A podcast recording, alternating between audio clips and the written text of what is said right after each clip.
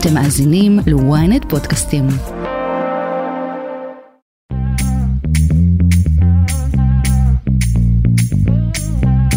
שלום לכם, אתם שוב איתנו על כסף חדש, הפודקאסט הכלכלי היומי של ynet.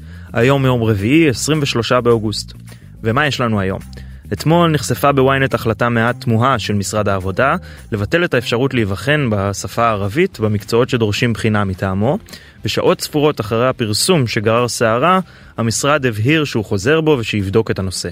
כתבנו גד ליאור יהיה איתנו לספר על סיבוב הפרסה של המשרד ומה עמד מאחורי ההחלטה. אני לא רוצה להשתמש במילים קשות, אבל אני אגיד שנימה של גזענות יש פה. כי לא היו עושים את זה לאיזשהו מגזר אחר. בהמשך נעסוק בהסתבכות של חברת הנדל"ן הוותיקה רום כנרת, שנקלעה לחובות של יותר מ-100 מיליון שקלים והשאירה רוכשים רבים באוויר. יהיה איתנו אחד הרוכשים בפרויקט של החברה בבת ים, ועורך הדין שמייצג אותו ועוד 78 רוכשים. אנחנו התחלנו לשים לב שמשהו לא כאן שורה ברגע שבעצם ההתחייבות החוזית שלו מבחינת לוחות הזמנים הוא לא עמד בהם. לסיום, כתבתנו נבית זומר תספר על גל ההתייקרויות שצפוי לאחר חגים בעקבות העלייה של הדולר מול השקל ונזקי מזג האוויר ברחבי העולם שמשפיעים על המחירים. אני עידן רבן, עורכת התוכנית היא שקד אילת ועמרי זינגר על הביצוע הטכני. כסף חדש, הפודקאסט הכלכלי היומי של ynet, מתחילים. שבועיים לאחר שבמשרד העבודה החליטו לבטל את האפשרות להיבחן בשפה הערבית במקצועות שדורשים בחינות מטעמו, ואחרי הפרסום אתמול בוויינט שגרר סערה, במשרד הודיעו כי ההחלטה תיבחן מחדש ושהבחינות ימשיכו להתקיים בינתיים כסדרן גם בשפה הערבית. מי שחשף את הסיפור הוא כתבנו גד ליאור שנמצא איתנו כרגע על הקו, שלום גד. שלום רב. אז ספר לנו קצת מה בדיוק היה הסיפור, איך זה התגלגל, מתי זה נחשף. תראה, לי נודע מפי איזשהו מקור שראה מכתב שבו יש הוראה לכל הרכזים מטעם משרד העבודה לא לבחון יותר בכלל בערבית, לבחון רק בעברית. היו עדיין קורסים שבחנו בהם בערבית, למשל קורסים בחשמל, קורסים באלקטרוניקה, שיבינו, זה לא קורס של שבועיים, מדובר בחלק מה... הקורסים האלה בלימודים שנמשכים שנה, שנתיים ואפילו יותר. סתם דוגמה, שמאות רכב זה קורס של ארבע שנים, אה, יש קורסים של אה, פקידות רפואית, של אה, כל מיני קורסים אחרים. עכשיו, לומדים בהם לא מעט ערבים. אגב, אחת התגובות אתמול הייתה, למדו רק מאה השנה חשמל, סליחה, ערבים. והמאה הערבים האלה, בגלל שהם רק מאה, אגב זה לא מספר כל כך קטן, אז הם צריכים להיבחן בעברית? כשהם לא יודעים את השפה הזאת על בוריה. זהו, עכשיו צריך להגיד לנו. גם השפה הערבית היא שפה רשמית במדינת ישראל. נכון. המקור הזה או במכתב, מישהו הסביר לך מדוע ביקשו בכלל את הדבר הזה? למה, למה להפסיק לבחון בערבית? אה, תראה, אני לא רוצה להשתמש במילים קשות, אבל אני אגיד שנימה של גזענות יש פה. יש פה. תסביר. לצערנו הרב, כי לא היו עושים את זה לאיזשהו מגזר אחר, לפגוע בו בצורה כזאת. עכשיו אומר לי מנהל מכללה, אגב במזרח ירושלים, שהוא, יש לו תלמידים רבים, ששניים ניסו לגשת בעברית בחודש שעבר, בלית ברירה, בחודש האחרון, והם נכשלו. כי הם לא, הם לא יודעים מספיק טוב את השפה, אחרי שהם למדו לימודים של חודשים ארוכים, שאולי גם יותר משנה, במסגרת ישראלית, מסגרת מטעם, זה מטעם משרד העבודה, זה לא איזה מסגרת, סליחה שאני אומר, של, של החמאס, של הרשות הפלסטינית, זאת מסגרת ישראלית, רשמית, של משרד העבודה, מקבלים, מקבלים פה רישיון עבודה כחשמלאי מוסמך, או רישיון כאלקטרונאי ואחרים, וגם פקידות רפואית, או כל הדברים האלה. אי אפשר לדרוש מאנשים שבבית מדברים עברית, זאת שפתם, נכון, הם חיים בישראל, הם יודעים עברית, אבל לא מספיק טוב. אני מודיע לך שגם אתה וגם אני יודעים, אני חושב, אנגלית די טוב. אני לא בטוח שבחינות בגרות שעשינו בארץ, אילו הן היו באנגלית, אנחנו היינו עוברים אותן. עכשיו גד, אבל... שזו לא, לא השפה שלנו, לא שפת האם. יש טענה שדווקא כדי לשלב את אותם צעירים ערבים בשוק העבודה, כדאי שהם ילמדו את השפה העברית, וזה אה, אולי טענה שהיא בעייתית במיוחד במדינת ישראל, אבל יש מדינות אה, באירופה למשל, שבשביל להוציא דרכון אתה חייב להוכיח אה, בקיאות אה, אה, על, אה, בשפה המקומית על בוריה. מה, מה, מה הסיבה כאן? למה שהם לא בעצם ילמדו עברית? זו הייתה אחת הטענות. עכשיו, אני לא יודע, החשמלאי אמור לדבר עם התקע או השקע, אני מבין שרופא שבאמת צריך לשלוט ולתקשר עם, עם חולים בצורה ישירה ולדעת את שמות התרופות בעברית. יש הרבה מקצועות שהאנגלית היא לא כל כך דרושה, אה, סליחה, העברית לא כל כך דרושה, אבל אני אומר, הם גם נבחנים בעברית. יש גם איזשהו מבחן בעברית ברמה מסוימת, אבל להיבחן על כל המקצוע, מושגים בחשמל בעברית, מסובך עכשיו גם לקרוא, הם קוראים קצת יותר לאט, יש מבחן שאורך שלוש שעות, שאורך שעתיים, ייקח להם יותר זמן, הם לא יספיקו לגמור אותו, זה מה שאני שומע מאחד מדריכים. זאת אומרת, זו לא שפת האם שלהם. עכשיו, מה הבעיה של משרד העבודה? להמשיך את מה שהם עושים 70 שנה. למה לא להמשיך לבחון אותם? אז גד, בוא, בוא שנייה... שנה לא הייתה שום בעיה כזו שהם לא ידעו את השפה העברית. יש אנשים ערבים בישראל עם רישיון של חשמל, חשמלאי מוסמך שלא נבחנו בעברית, אז הם לא חשמלאים טובים? גד, בוא נדבר שנייה באמת על איך ההחלטה הזאת התקבלה שם. נניח שהם הצליחו להסביר לעצמם שזו החלטה לגיטימית. אנחנו, מישהו הצליח להסביר לך איך ההחלטה הזאת התקבלה במשרד? תראה, ההחלטה, המכתב חתום על ידי אחראית על הבחינות. היא הועברה, יש בארץ, בכל הארץ מפוזרים אה, נציגי משרד העבודה שמקיימים בחינות. אדם שהוא בקריית שמונה לא בא כדי להיבחן לתל אביב. אז כל הרכזים משום אגב היה כתוב שם רכזות, אבל נגיד הרכזות, אולי כולן נשים, אני לא יודע, בכל הארץ קיבלו את ההוראה הזאת לא לבחון יותר בשפה הערבית. זאת אומרת, זה בא די מגבוה, מחלקת הבחינות זה כמו מחלקת הבחינות משרד החינוך, זה לא מישהו זוטר. אני לא מניח, אני יודע שלמעלה ידעו את זה, המנכ"ל ידע, השר ידע, אני אגב התקשרתי ללשכת השר, אמרו לי שיבדקו בדיוק וכולי, הם די הכירו את הנושא.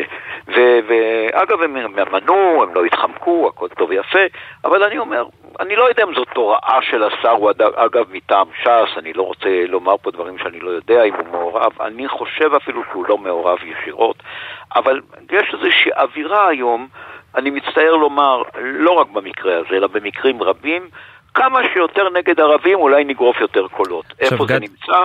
ציונות דתית, אצל בן גביר, לצערנו, במפלגות אה, אה, דתיות. אגב, החרדים, החרדים, ש"ס ויהדות התורה דווקא מקיימים בכנסת קשרים טובים מאוד עם הערבים. גד, אנחנו פשוט שומעים אותך קצת. חוק, הם חתומים ביחד.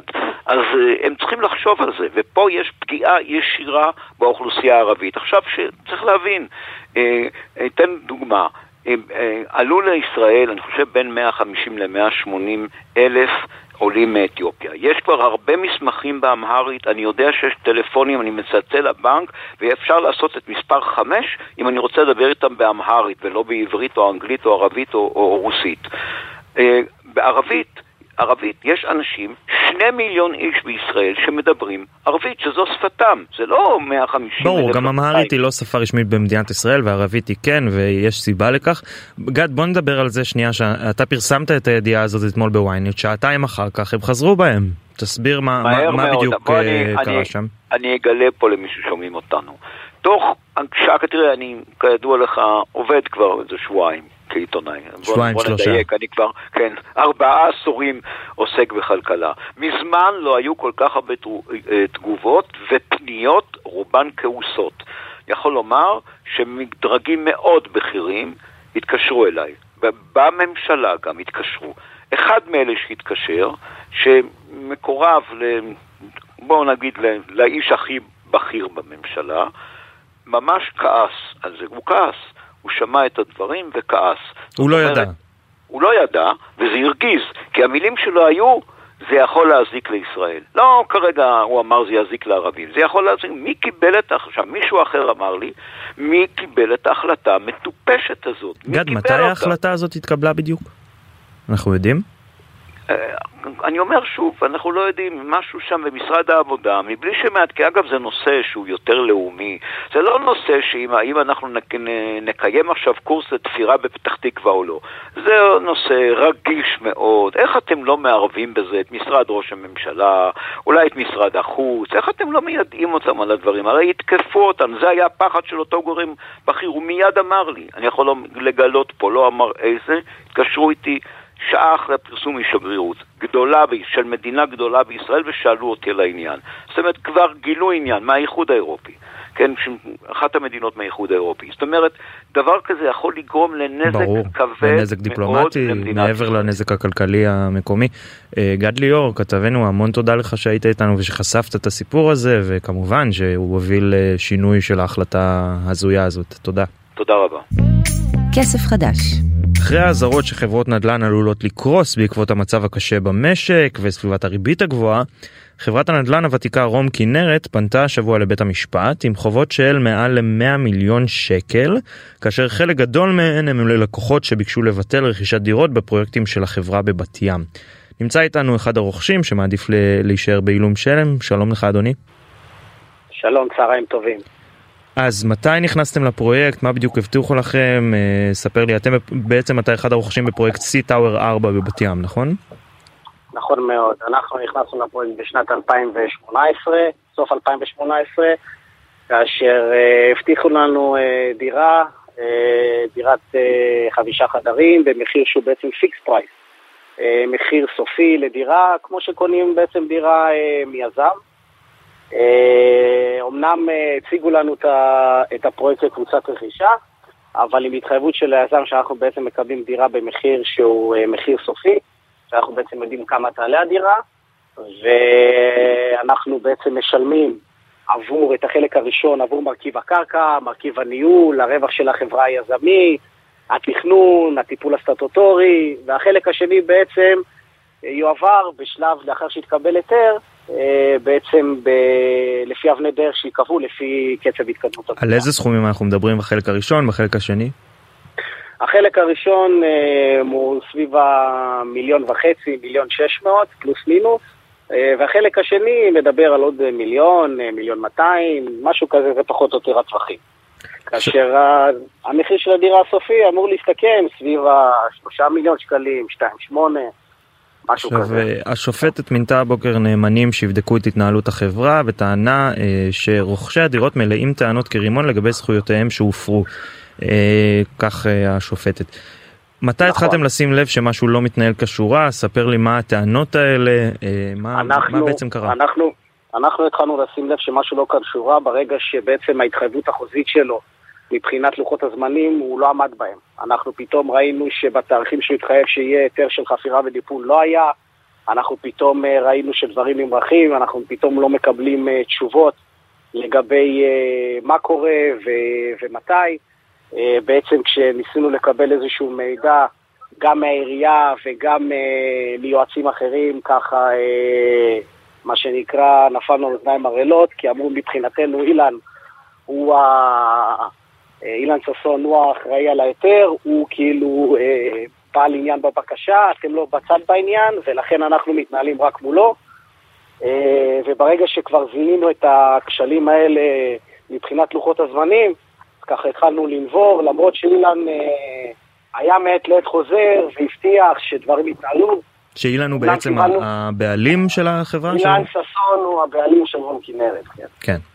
ואז בעצם אנחנו אה, קיבלנו בסופו של דבר את היתר חפירה והדיפול באיחור של אה, שנתיים. וואו. אה, כן, ואז אמרנו, טוב, לא נורא, חצי נחמה.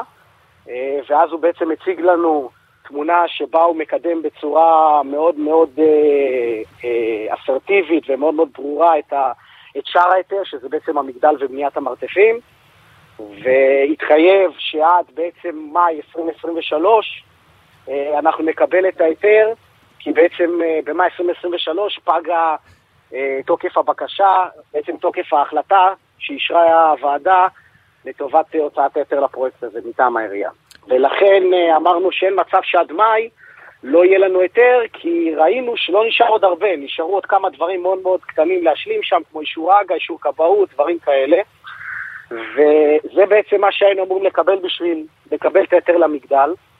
ובפועל אה, זה לא קרה, ואז בעצם במאי 2023, כשלא קיבלנו, ופתאום באה העירייה ואומרת לנו, תגישו היתר חדש, שם הבנו את הכשל הכי מהותי מבחינתנו, כי היתר חדש גורר אותנו עכשיו לסאגה של עוד שנתיים-שלוש, ברור. אה, של היתרים, עכשיו בכמה איחור אתם עכשיו נכון להיום?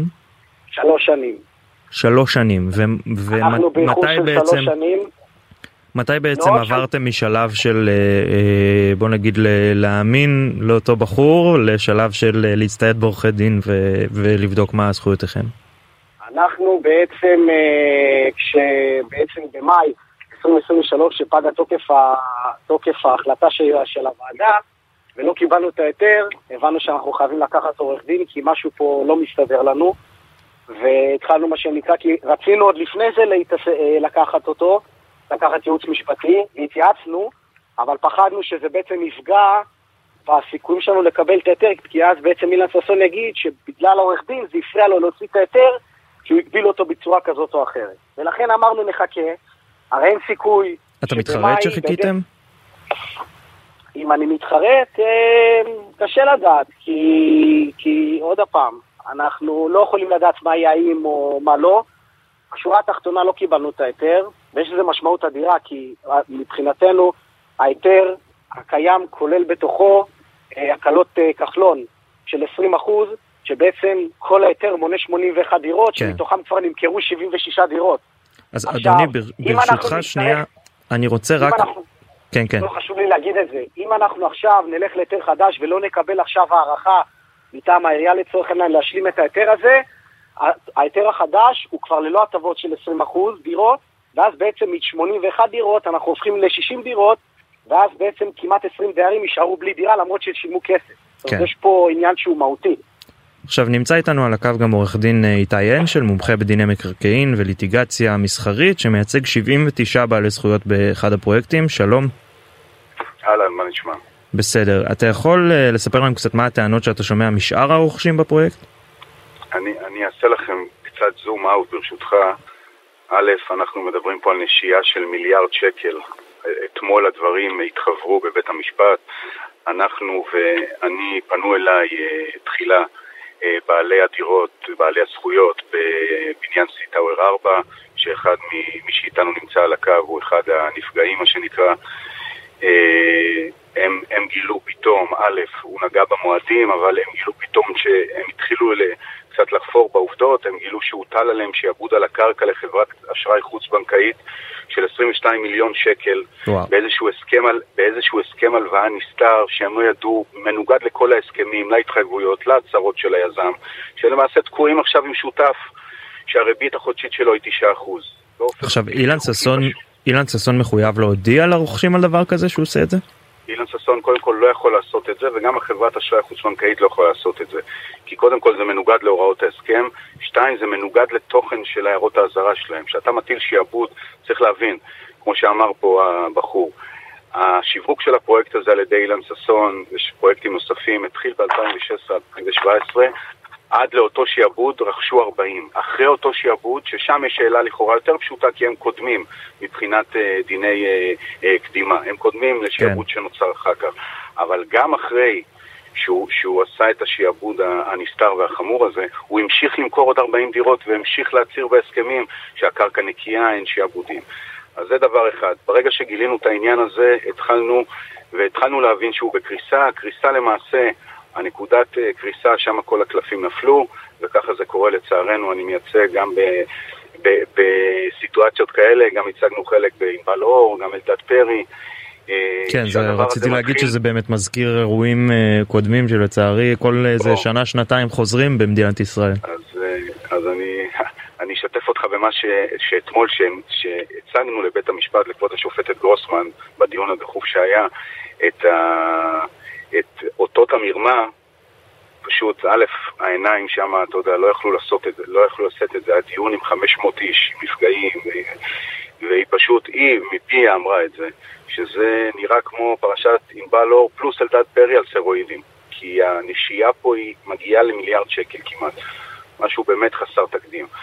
עכשיו, כשהדיירים הבינו את זה ושאני נכנסתי לתמונה, זה הכל עניין של ימים, מיד פנינו לבית המשפט, אמרנו קודם...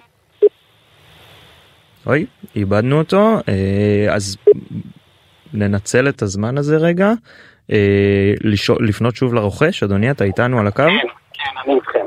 אז רציתי לשאול אותך מה בעצם כרגע אתם רוצים שיקרה חוץ מה... אתם רוצים את ההערכה הזאת מהעירייה ל... אנחנו, אנחנו כרגע אה, אה, פנינו לנאמן, אנחנו נהיה איתו במגע עם הנאמן הזמני שמינה בית המשפט. על מנת אה, שנוכל, אה, שיאפשר לנו מה שנקרא לגשת לעירייה ולהשלים את ההיתר בכוחות עצמנו, כדי, את אותו היתר מה שנקרא. כן. ודבר שני, בעצם אה, לבטל את השעבוד מקרדיטו, בעצם ביטול החוב הזה, שבעצם נעשה אה, לא כדין ולא קשור, בעצם הכניס את קרדיטו כשותף שלנו בלי ידיעתנו אה, ובלי אישורנו. אה, כן, שזה. באמת מה שעורך דין אנשל אה, אמר. אתה איתנו על הקו? כן, אני, אני, אני רק רוצה להשלים, אז אתמול היה דיון בעקבות הבקשה שהגשנו, דבר ראשון שחייבים לאסור איסור דיספוזיציה, הברחות, ובית המשפט נעתר לזה בשלב הראשון עם מינוי נאמנים זמניים שצריכים מיד לפעול. הצאר הקפיא את כל הנכסים, את כל, ה, אה, את כל הכספים.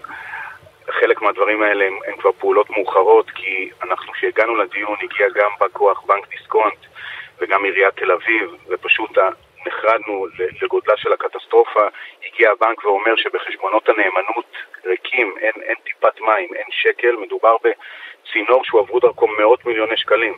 כמו החבר'ה בסי-טאוור 4 שאנחנו מייצגים 80 בעלי דירות, יש עוד קרוב ל-500 בעלי זכויות. שכל הכספים האלה עברו כצינור וגם לא היו צריכים להשתחרר לחברה, אלא בתנאים מסוימים. פשוט רוקנו את, כן. רוקנו את החשבונות, ברחו מהארץ, ו- וכרגע מאישורנו אנחנו מטפלים על מנת אה, להקטין את הנזקים כרגע ובשאיפה שהפרויקטים האלה כן יצאו. עכשיו. אה, אינשאללה מה שנקרא עורך דין אנג'ל אני מצטער אנחנו חייבים לסיים תודה לך ותודה לרוכש אה, שהייתם איתנו ואני מקווה שהדברים יסתדרו לטובתכם. תודה רבה. ביי ביי. תודה רבה. אז רק נציין שפנינו לחברת רום כנרת לתגובה, ועורך דין עדי בראונשטיין, בא כוח בעל השליטה ברום כנרת, מסר לנו כי החברה פועלת מול הנאמנים לגבש הסדר, אגב מכירת נכסים, וכפי שפירטנו, יש מקורות ממשיים לשלם את ההתחייבויות, כמו מכירת המרכז המסחרי ביוספטל, המשך ההליכים לגבות כספים, גיבוש הסדר בפרויקט C3. עוד טענו בחברה כי הם מבקשים שנדבר בעוד 30 יום או אחרי הגשת דוח של הנאמנים, כי הדעת נותנת שהם יהיו הכי אובייקטיביים. כסף חדש אחרי שהמחירים עלו בשנה האחרונה לא מעט, בחגי תשרי לא צפויה התייקרות נוספת של מוצרי מזון, אבל החשש הוא שבשל זינוק הדולר ופגעי האקלים בעולם, מיד לאחר החגים יגיעו שוב עליות מחירים. אני רוצה להגיד שלום לכתבתנו, נבית זומר, שלום נבית. שלום וברכה. אז מה אומרים ברשתות השיווק? אני הולך לשלם יותר? ואם כן, על מה ולמה? ש... שיסבירו את עצמם. אני תוקפני, סליחה, אה, אה, אין לי כסף לסופר והם אה, מקשיבים, אוקיי, כן. כן, גם הם פעמים רבות כפופות לאחרים וזה הספקים. לפני החגים עצמם העלאות מחיר לא יהיה, כי זה גם אוקיי. בקרבה מאוד גדולה לאירוע עצמו. וגם, אה, תשמע, אנחנו עכשיו עוד מתאוששים מהגל האחרון, שהוא לא היה מזמן של עליות מחיר. הם לא ידעו להגיד אבל האם הסל של השנה, בהשוואה לסל של שנה שעברה, יהיה זול יותר או אותו דבר. כי כמו שאתה זוכר, במהלך השנה הזאת חטפנו כמה גלים של עליות מחיר. אבל יהיו מבצעים, כמו תמיד מבצעים לחג, אפילו יותר עמוקים, כי הם יודעים שהציבור הפעם הרבה יותר... אה, הרבה יותר אה, מוכה בכיסו, מצבו פחות טוב, אה, ולכן גם ירצו... ובעיקר הם לא רוצים את היח"צ השלילי שמגיע עם עוד העלאת מחירים בדיוק בחגים. אז זהו, שהם רוצים לעודד ולתמרץ את הציבור לקנות, כי יש, השנה שני דברים עובדים לרעתם, רוב החגים יוצאים שישי שבת, בשבוע שעבר, בשנה שעברה זה היה באמצע השבוע, זה היה לך גם שישי שבת, ומיד אחר כך עוד פעם יומיים חג כאילו. והשנה הכל כמעט שישי שבת, אז כבר מראש אתה קונה פחות. וגם השני, אה, השנה שעברה אנשים אה, חטפו כמה מכות והמשכנתות עולות והריבית עולה ומגיעים במצב פחות טוב לקניות לחג.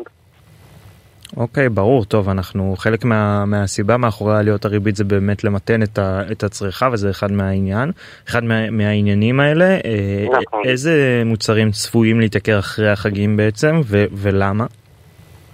מה שהתייקר זה קודם כל המיובאים, כי אתה משלם אה, בדול, על מה שמשלמים בדולרים, והרבה מהמזון שלנו גם מיובא, זה דולר התייקר בלמעלה מעשרה אחוז.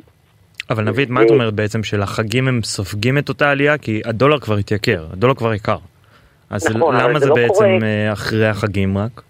אבל אתה יודע שזה תמיד מתורגם כמה חודשים אחרי. א', כי עכשיו אתה עוד מוכר אה, מל, אה, מ... מלאי מ- קודם. מלאי קודם. דבר שני, אה, עד שהספקים מעדכנים והכל, זה גלגל שמסתובב קצת לאט, ולכן כרגע אין באמת סיבה כבר לעלות, אבל אה, אם אתה מסתכל קדימה, זה לא אומר שזה יהיה מיד אחרי החג, אבל אחרי החגים במובן הרחב של זה, מישהו צריך לספוג את העליות האלה. 15% עלייה במחיר הדולר זה לא דבר שבכדי, וגם היה- גם היורו עלה. ברור. ועכשיו, וכאלה שמייצרים בארץ ויש להם חומרי גלם שהם מייבאים, זה היינו הך, אז עלה להם גם כן עלויות הייצור.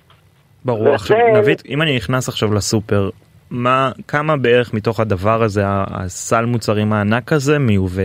כלומר, כמה עליות מחירים באמת ישפיעו על, ה, על העגלה שלי בסוף? אתה יודע, בוא ניקח דוגמה כמו חלב. נכון, אנשים אומרים, מה, חלב זה מיוצר בארץ, הפרות אה, חולבים אותם, אבל מה אוכלות הפרות? גרעינים מיובאים. אני לא חושבת שיש מוצר אחד שהוא מאה אחוז, אתה יודע, אין בו שום שום רכיב... אה, זאת אומרת, או הכל, מאוד. יתגלגל, העלייה בדולר תתגלגל אלינו בכמעט כל המוצרים, השאלה באיזה אחוז, כלומר מוצרים לא. יהיו- השאלה היא לא באיזה אחוז, השאלה אני, כמה ספקים יספגו את ה... או יבואנים יספגו את העלייה. אל תשכח שהיום להעלות מחיר זה לא דבר פשוט, כי אתה יודע, שנה שעברה עברנו כמה טראומות כאלה, והציבור כן מצביע ברגליים, והספקים והרשתות חוששים מעליות מחירים. השאלה קודם כל, האם הם יספגו, כמה יספגו, וזה מה שיקבע לנו את שיעור העלייה. אגב, אתמול אה, אה, דיברנו כאן בפודקאסט באמת על אה, כל העניין של רשות התחרות וסאגת תיאום המחירים. את חושבת שהפעם לקראת הגל עליות מחירים הבא אנחנו פחות נראה את הבכירים ברשתות ו- ושל היבואנים פחות מתבטאים בנושא הזה? תשמע, אני לא... אני חייבת לומר את האמת. אם הם יתבטאו או לא, הם בסוף מעלים מחירים. אז אני לא יודעת מה החשיבות העצומה. האם הם קודם יגידו ואחר כך יעשו או ישר יעשו. ולכן אה, אני לא חושבת שזה הגורם שימנע עליית מחיר. הרי אתה לא, לא חייבים לומר, מספיק שאתה רואה שהמתחרה שלך בפועל העלה. ואתה מתאם לכאורה ומעלה גם.